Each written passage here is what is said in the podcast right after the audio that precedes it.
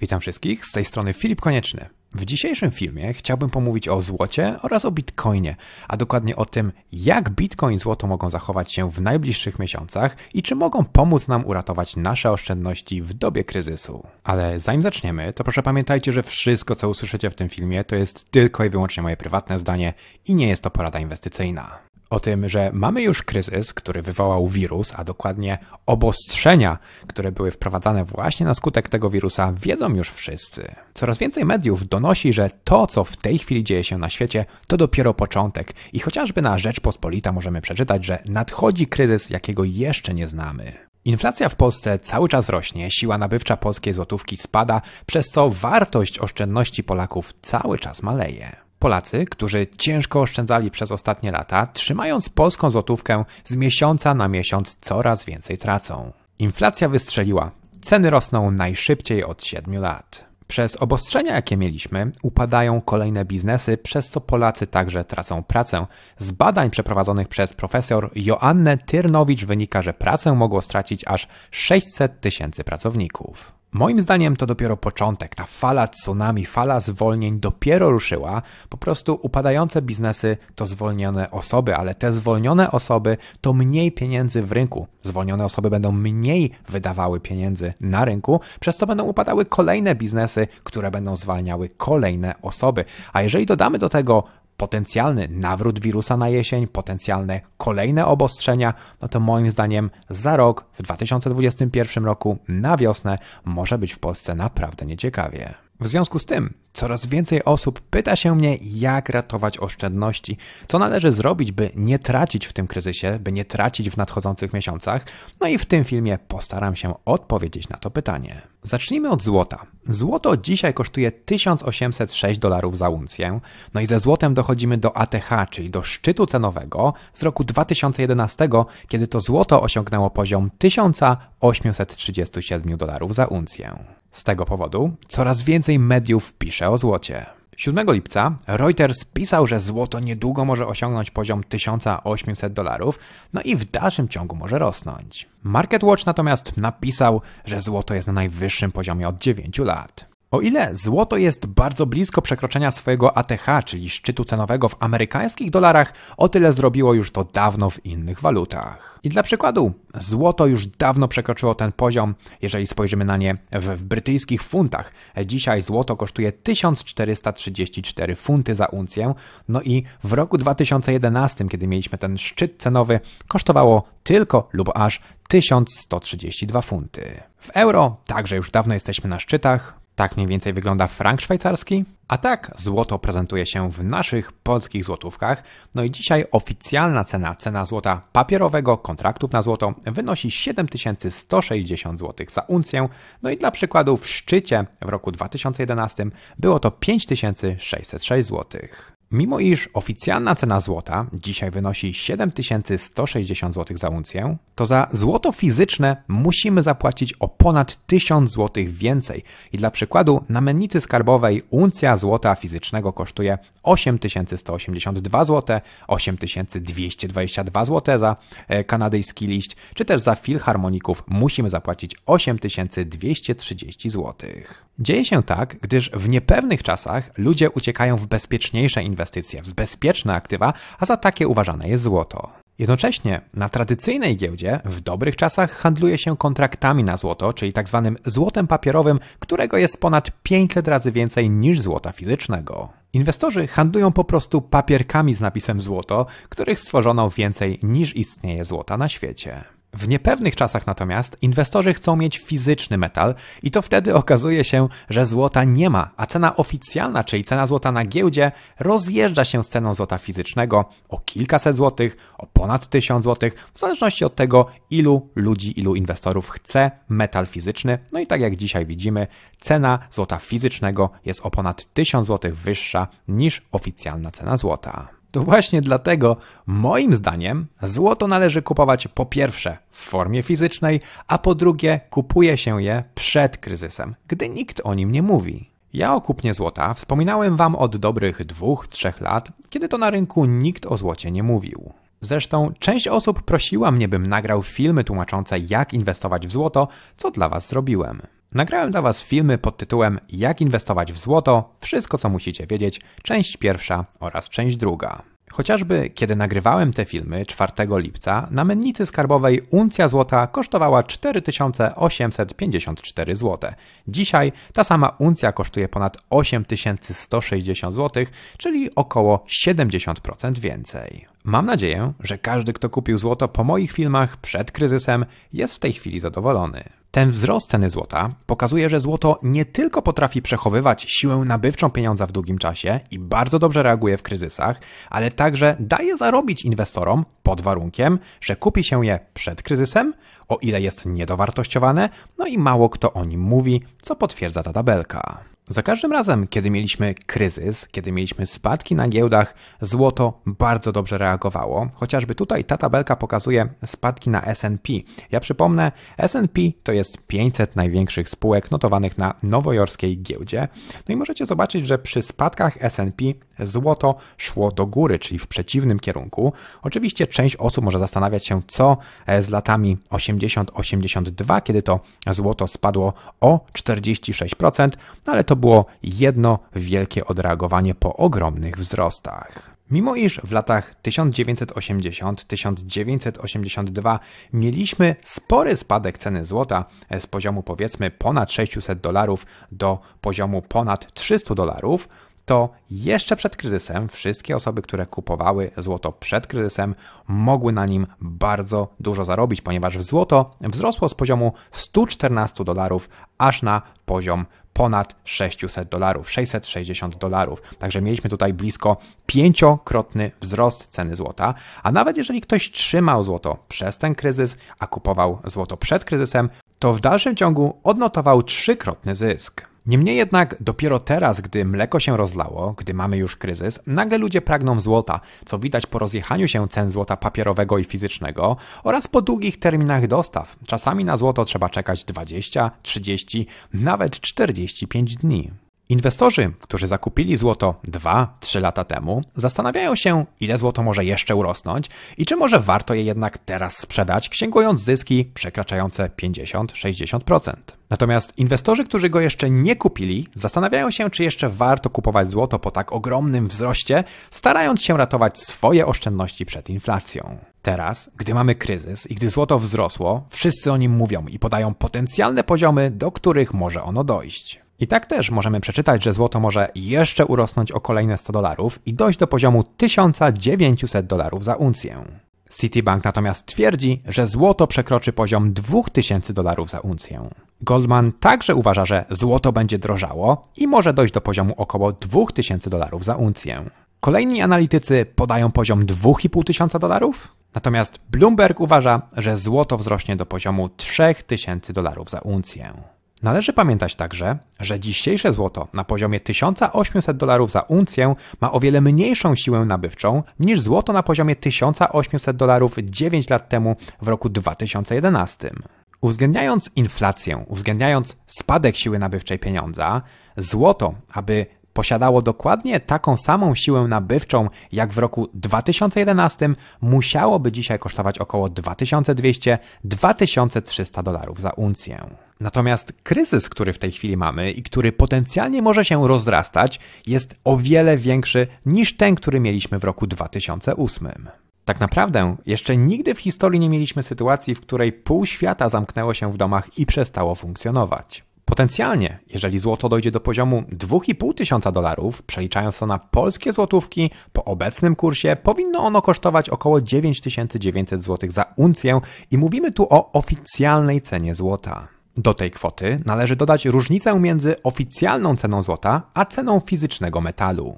Skoro dzisiaj ta różnica wynosi ponad 1000 zł, to można śmiało zakładać, że im bardziej złoto będzie rosnąć, tym więcej ludzi będzie chcieć je posiadać, gdyż takie jest niestety naturalne zachowanie wielu niedoświadczonych inwestorów. Dlatego im większe będzie zainteresowanie fizycznym metalem, tym bardziej ta różnica cenowa między złotem fizycznym a oficjalną ceną złota będzie się powiększać. Myślę, że potencjalnie w takiej sytuacji cena złota fizycznego w Polsce może dojść do poziomu 11-12 tysięcy złotych za uncję.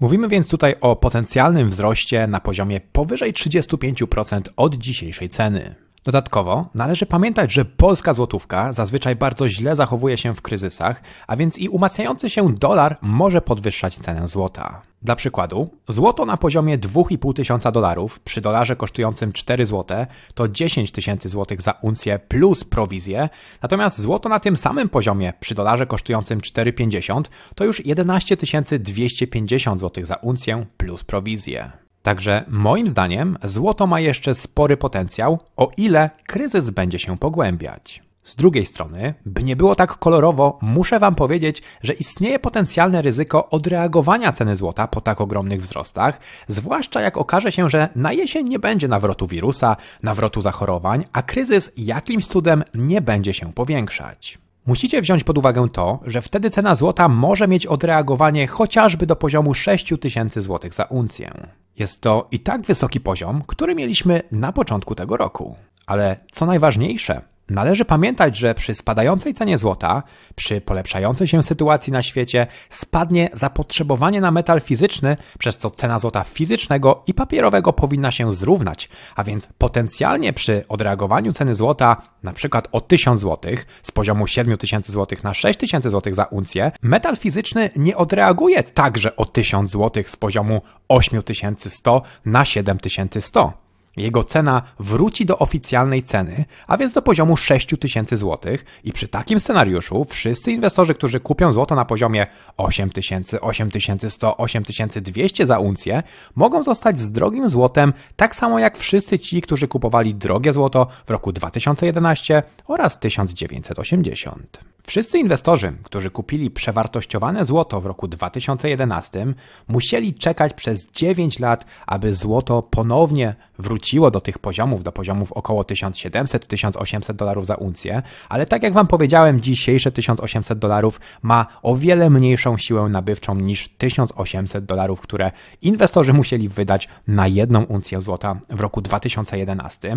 No i podobnie było właśnie w latach 1980. Wszystkie osoby, które kupiły złoto na górce w roku 1980, musiały czekać minimum do roku 2007, a tak naprawdę to nawet i do roku 2010, żeby odzyskać siłę nabywczą e, pieniądza z roku 1980.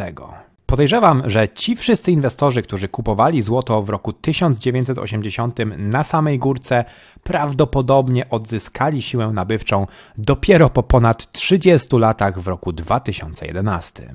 A więc najważniejsze pytanie, jakie powinien zadać sobie inwestor i ten, który trzyma złoto, i także taki, który chce je kupić, to czy będzie lepiej, czy też gorzej na świecie w następnych miesiącach. Bo jeżeli uważacie, że to już koniec kryzysu, a trzymacie złoto, może to być potencjalnie dobry czas, by je sprzedać. A jeżeli chcecie kupić złoto i uważacie jednocześnie, że kryzysu nie będzie i wszystko co najgorsze jest już za nami, może warto byście poczekali na odreagowanie ceny. Jeżeli natomiast w obu przypadkach uważacie, że będzie gorzej na świecie, że to dopiero początek dużego kryzysu, no to zakup złota lub też dalsze jego trzymanie może być potencjalnie dobrym pomysłem. Na Irish Times możemy przeczytać, że Unię Europejską czeka ogromny kryzys, jeżeli sytuacja, ta nieciekawa sytuacja związana z wirusem przeciągnie się do 2021 roku. Angela Merkel uważa, że sytuacja związana z wirusem, całe to zamieszanie związane z wirusem, to największe wyzwanie dla Niemiec od czasów wojny. Jednocześnie ostrzega ona Europę, że może nas czekać największy kryzys od czasów e, właśnie ostatniej wojny, od lat 30. ubiegłego wieku. Natomiast na Zero Hedge możemy przeczytać, że deficyt w budżecie Stanów Zjednoczonych osiągnął rekordowy poziom 863 miliardów dolarów. No i co ciekawe, jest to stukrotnie większy deficyt niż ten, który mieliśmy w czerwcu ubiegłego roku, ponieważ w czerwcu 2019 ten deficyt wynosił 8 miliardów dolarów, dzisiaj to 863 miliardy dolarów. Trump jednocześnie chce wysyłać kolejne czeki obywatelom Stanów Zjednoczonych. W tamtym miesiącu natomiast Steven Mnuchin stwierdził, że Stany Zjednoczone są w na tyle nieciekawej sytuacji, że po prostu nie stać ich na nawrót wirusa i na kolejne obostrzenia. Niektóre hiszpańskie regiony przywracają przymusową izolację. U nas w Polsce jest jeszcze lepiej, ponieważ nasz polski minister finansów nawet i wskazał datę nawrotu epidemii. Łukasz Szumowski podczas rozmowy z Interią wyjawił, że chodzi przede wszystkim o takie miesiące jak wrzesień czy październik. Co najbardziej niepokojące, zaraza może być wówczas jeszcze groźniejsza. Nie musicie się jednak obawiać, ponieważ po tym jak Bill Gates i jego Microsoft zainwestował w Polsce kilka miliardów dolarów, dowiedzieliśmy się, że Polska jako pierwsza zostanie zaopatrzona przez Stany Zjednoczone w szczepionkę na wirusa. A tak już całkiem poważnie, można więc zakładać, że jeżeli polski rząd będzie chciał wcisnąć nam szczepionkę, no to najpierw będzie musiał nas postraszyć. Na czym nas będą straszyć? No oczywiście pokazywaniem w telewizji kolejnych ludzi, którzy umierają na wirusa, kolejne trumny, kolejne obostrzenia, kolejne lockdowny. To oczywiście będzie miało ogromny wpływ na gospodarkę. Na BBC News natomiast możemy przeczytać, że czeka nas największy kryzys od lat 30. ubiegłego wieku. Światowa Organizacja Zdrowia także nas straszy i twierdzi, że nawrót wirusa będzie groźniejszy niż ta pierwsza fala, którą już przeszliśmy. Jeżeli faktycznie będziemy mieli nawrót wirusa, kolejne lockdowny, kolejne obostrzenia i kolejne upadające biznesy, a co za tym idzie kolejne zwolnienia, to spodziewam się naprawdę nieciekawej sytuacji na świecie na następną wiosnę. Myślę też, że w samych Stanach Zjednoczonych wszystko jest trzymane do listopada, czyli do wyborów prezydenckich. Potencjalnie, jeżeli Trump wygra, to już mu nie będzie zależeć, by za wszelką cenę maskować skutki wirusa. Z drugiej strony, jeżeli Trump przegra, to obóz przeciwny może bez problemu grać pod wirusa i właśnie pod Trumpa, a dokładnie pod jego złe decyzje, no i na nie zwalać nieciekawą sytuację w Stanach. Moim zdaniem wtedy już nie będzie można mówić o recesji, a raczej o depresji, takiej samej jak w Stanach Zjednoczonych w latach 30. ubiegłego wieku. Swoją drogą, chociażby Indie już przeszły przez poziom recesji i można mówić, że wchodzą w fazę depresji.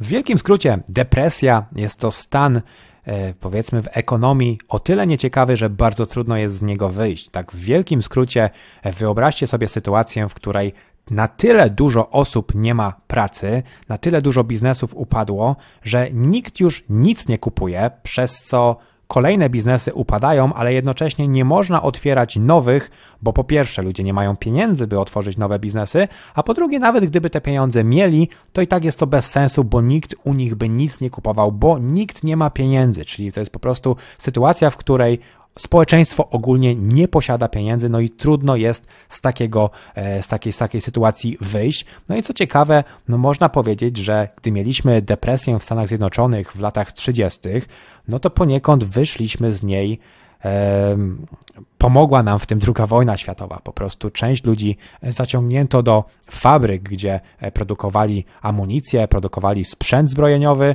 no a reszta osób została wysłana na front, no i tam się powybijała.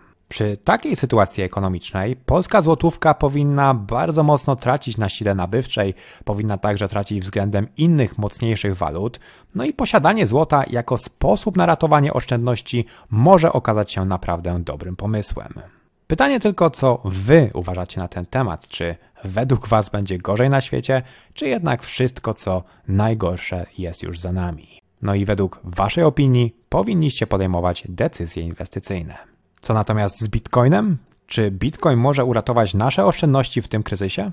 Obecnie kosztuje on 9234 dolary. Bitcoin powstał w roku 2009 i przez niektórych nazywany jest dzieckiem wielkiego kryzysu. Nazywany jest także cyfrowym złotem, gdyż został stworzony na wzór złota. Ma on ograniczoną ilość, tak samo jak złoto, jest go mało, tak samo jak mało na świecie jest złota, no i tak samo jak w przypadku złota, koszt wydobycia bitcoina rośnie. W odróżnieniu od pieniędzy, którymi posługujemy się codziennie, które nie mają w niczym pokrycia poza naszą wiarą w to, że mają jakąś wartość, bitcoin ma pokrycie w koszcie prądu, który jest potrzebny do wydobycia go i zabezpieczenia sieci. Nigdy nie mieliśmy jeszcze okazji, by zobaczyć, jak Bitcoin zachowuje się w globalnym kryzysie, natomiast wiemy już, jak zachowywał się w kryzysach lokalnych. Tak się składa, że od 2009 roku, czyli od czasu jego powstania, Bitcoin w każdym kryzysie lokalnym szedł do góry. W każdym kryzysie lokalnym, jaki mieliśmy od 2009 roku, ludzie chętnie uciekali w Bitcoina, by ratować swoje oszczędności. I mam tu na myśli naprawdę każdy kryzys lokalny. Podczas kryzysu na Cyprze w roku 2013 mieszkańcy Cypru kupowali bitcoina. Cena bitcoina wtedy eksplodowała. Wzrosła ona, uwaga, z poziomu 10 dolarów na 87 dolarów, a następnie bitcoin szedł dalej w górę. Koniec końców dobił on do poziomu przekraczającego 200 dolarów. Tutaj możecie zobaczyć chociażby stary artykuł z CNN z marca 2013 roku, który opisuje jak to Bitcoin bardzo szybko wzrósł do poziomu 88 dolarów za sztukę. Podczas kryzysu w Argentynie mieszkańcy tego kraju kupowali chętniej bitcoina, by uciekać ze swojej waluty, która traciła na sile nabywczej. Argentyńscy inwestorzy traktują bitcoina jako bezpieczną przystań. Podczas kryzysu w Grecji w 2014 roku mieszkańcy kupowali chętniej bitcoina. Bitcoin przez Greków był traktowany jako store of value tak samo jak złoto. Kryzys w Grecji spowodował wzrost ceny bitcoina. W 2015 roku, kiedy mieliśmy problemy z yuanem, Chińczycy kupowali bitcoina.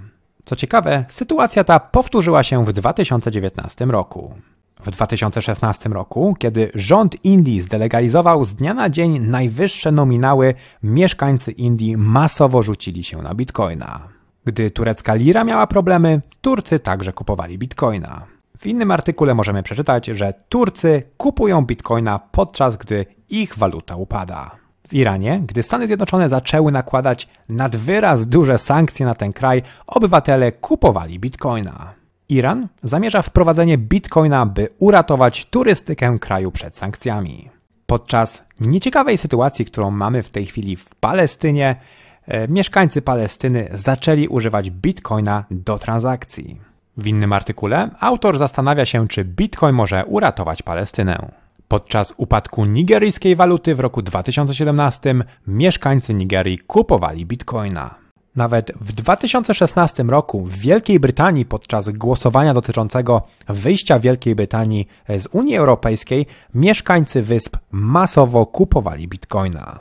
W innym artykule natomiast możemy przeczytać, że Brexit pokazał nam, że bitcoin jest świetnym safe haven. Podczas problemów w Pakistanie w roku 2018 mieszkańcy oczywiście kupowali także bitcoina. W Wenezueli także mieszkańcy, by ratować się przed hiperinflacją, kupowali bitcoina. W sumie to kupują cały czas. Czy to oznacza, że w kryzysie globalnym świat także zapragnie bitcoina? Spotkałem się już z opinią mówiącą, że w kryzysie ludzie myślą o tym, by kupić jedzenie i zapłacić rachunki, bo to jest najważniejsze, a nie jakieś tam kupowanie bitcoina. Jestem w stanie zgodzić się z tą tezą, ale dotyczy ona tylko osób biednych, które mają problemy z opłatą rachunków oraz kupnem jedzenia. Gdyby ten argument był prawdziwy dla wszystkich, to można go użyć także w stosunku do złota. W kryzysie przecież złotem się nie najemy i biedni ludzie wolą kupić sobie jedzenie i zapłacić rachunki, niż inwestować na przykład 8 tysięcy złotych w jedną uncję złota. Mimo wszystko, złoto w kryzysach rośnie. Rośnie ono dlatego, że oprócz ludzi biednych jest także wiele osób z klasy średniej oraz wielu bogatych, którzy chcą ratować swoje oszczędności, które tracą na wartości, jeżeli są trzymane przykład w polskich złotówkach, co pokazały poprzednie kryzysy. Plusem bitcoina w stosunku do złota jest natomiast to, że najbardziej opłacalny zakup złota to sztabki lub monety jednouncjowe. Poniżej lub powyżej tej gramatury przepłacamy za gram złota.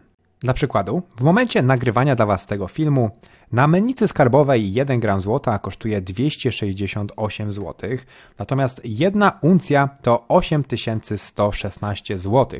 Jedna uncja to jest 31,1 gram, a więc jeżeli podzielimy sobie 8116 zł przez 31,1, wychodzi, że za gram złota przy kupnie uncji płacimy 259 zł, a nie 268 zł, co oznacza, że oszczędzamy na każdym gramie złota 9 zł razy 31 gram, które właśnie znajdują się w takiej jednej uncji złota. Także, aby dobrze kupić złoto, musimy wydać minimum 8 tysięcy złotych. Co z osobami, które nie mają takiej kwoty? Co z osobami, które mają tylko 6 tysięcy złotych oszczędności lub jeszcze mniej? W tym przypadku Bitcoin jest o wiele lepszy, gdyż tak jak polska złotówka dzieli się na 100 części, czyli 100 groszy, tak Bitcoin dzieli się na 100 milionów części, zwanych Satoshi. A więc możemy kupić sobie Bitcoina o wartości 5000 zł, 1000 zł, czy nawet 100 zł. Dodatkowo możemy zakupić go nie wychodząc z domu za pomocą karty debetowej i nie musimy się obawiać, że na nasz portfel bitcoinowy przyjdzie jakiś fałszywy bitcoin. Jednocześnie, moim zdaniem, potencjał do wzrostu w przypadku bitcoina jest o wiele większy niż w przypadku złota. Tak jak mówiliśmy wcześniej, jeżeli złoto dojdzie w Polsce do poziomu 11-12 tysięcy złotych za uncję przy rosnącym kryzysie, da nam ono zysk na poziomie 30-35%. Jednocześnie Bitcoin, by dać nam podobny zysk, musiałby dojść do poziomu 12,5 tysiąca dolarów za sztukę i to przy obecnej cenie amerykańskiego dolara. Należy bowiem pamiętać, że Bitcoin rozliczany jest w amerykańskich dolarach, a więc nawet gdyby jego cena stała w miejscu, to za pomocą rosnącego dolara względem polskiej złotówki, cena Bitcoina w polskich złotówkach będzie rosnąć. Dla przykładu, bitcoin kosztujący 10 tysięcy dolarów przy dolarze na poziomie 4 zł to 40 tysięcy złotych za sztukę. Natomiast przy dolarze na poziomie 4,50 to już 45 tysięcy złotych za sztukę, a więc wzrost dolara i wzrost ceny bitcoina nakłada się na siebie, dając jeszcze większy zysk mieszkańcom Polski oraz państw, których waluty słabną w kryzysach względem amerykańskiego dolara. Przeciwnicy Bitcoina mogą także stwierdzić, że gdy mieliśmy ogromny spadek S&P w marcu tego roku, Bitcoin nie zachował się jak safe haven i także spadł. Tutaj możecie zobaczyć mniej więcej wykres S&P za ostatni rok, no i w lutym, końcówka lutego, 20-21 luty, kiedy mieliśmy ogromny spadek S&P, Bitcoin w tym samym czasie także spadał. No i tutaj możecie zobaczyć wykres Bitcoina za ostatni rok, no i także jego spadek do poziomu poniżej 4000 dolarów za sztukę. Co ciekawe, dokładnie w taki sam sposób zachowało się złoto, które jest traktowane jako safe haven, no i ono także spadało razem z Bitcoinem oraz S&P. Warto też zwrócić uwagę na to, że S&P spadało cały czas aż do, tutaj mamy dołek, 23 marca. Bitcoin natomiast nie spadał razem z SP do końca i odbił się już 16 marca. Tak samo zareagowało złoto, które odbiło się przed 23 marca. Dodatkowo, Bitcoin cieszy się coraz większym zainteresowaniem. Pamiętam jeszcze, jak w roku 2018 przeciwnicy Bitcoina twierdzili, że Bitcoin już nigdy nie wzrośnie, bo każdy o nim słyszał. Kto miał zainwestować, ten zainwestował. Tak się składa, że wtedy mój kanał YouTube miał 43 tysiące subskrypcji. Dzisiaj, po dwóch latach, ma on ponad 118 tysięcy subskrypcji, czyli prawie trzy razy więcej. Prawda jest taka, że z roku na rok do rynku kryptowalut dochodzą nowe pokolenia. Osoby, które w roku 2017 przy ostatniej hoście miały 15, 16, 17 lat i nie mogły inwestować, dzisiaj są już pełnoletnie. Za rok osoby, które miały 14 lat w roku 2017 będą pełnoletnie. Z każdym rokiem na rynek kryptowalut wchodzą nowe pokolenia i mało tego, są to pokolenia, które są obyte z technologią. Tymczasem bitcoina nie da się dodrukować tak jak pieniędzy fiducjarnych. Jednocześnie posiadacze bitcoina stają się coraz mniej chętni do wydawania go, a ilość portfeli posiadających powyżej 1,1 bitcoina cały czas rośnie. To nie wszystko. Na świecie dopiero 59% populacji ma dostęp do internetu. Na świecie w tej chwili żyje ponad 7,7 miliarda ludzi, z czego tylko 4,5 miliarda posiada dostęp do internetu. Każdego roku natomiast od 5 do 7% populacji Ziemi dostaje dostęp do internetu. Mówimy więc tutaj o 400-500 milionach osób rocznie. Statystycznie z tych 400-500 milionów osób, które w tym roku dostaną dostęp do internetu, część zainteresuje się kryptowalutami. Myślę, że warto te dane ze sobą zestawić, no i na spokojnie je sobie przemyśleć. A więc, co jest lepsze na czas kryzysu? Bitcoin czy złoto? Moim zdaniem nie ma jednoznacznej odpowiedzi. Historia pokazała, że za każdym razem, gdy mieliśmy mini kryzys, czyli kryzys lokalny, ludzie uciekali w bitcoina. Bitcoin moim zdaniem ma także większy potencjał do wzrostu niż złoto. Możemy go kupować za mniejsze kwoty, a więc i inwestorzy z mniejszym kapitałem mogą go kupić. Bitcoina też nie da się dodrukować, a z każdym rokiem wraz z rozwojem technologii zainteresowanie nim rośnie. Z każdym rokiem do rynku dochodzą nowe pokolenia i z każdym rokiem dostęp do internetu dostaje od 400 do 500 milionów ludzi na całym świecie. Jednocześnie nie wiemy jeszcze, jak Bitcoin zachowa się w kryzysie globalnym, gdyż to pierwszy globalny kryzys, odkąd Bitcoin istnieje. Złoto natomiast pokazało, że w długim terminie potrafi przechować siłę nabywczą pieniądza. Kupione dobrze, przed kryzysem, gdy nikt o nim nie mówi, daje także zarobić, ale jednocześnie wielokrotnie inwestorzy kupujący złoto w panice, na hypie, czyli w takim czasie jak teraz, zostawali z drogim złotem na długie, długie lata, o czym musicie pamiętać. Moim zdaniem w najbliższym czasie warto interesować się i złotem, i bitcoinem, a co najważniejsze, obecną polityką, ponieważ to od niej zależy, jak zachowają się nasze inwestycje, no i oszczędności w najbliższym czasie. Mam nadzieję, że w tym filmie pokazałem Wam plusy i minusy złota oraz bitcoina, ich potencjał oraz zagrożenia, dzięki czemu będzie Wam łatwiej podjąć decyzję w najbliższych miesiącach, no i dzięki czemu bardziej świadomie będziecie mogli zabezpieczać swoje oszczędności. Dzięki za wysłuchanie. Do następnego razu. Jeżeli jeszcze nie subskrybujecie tego kanału, to kliknijcie przycisk subskrybuj, by być na bieżąco. Pozdrawiam, cześć.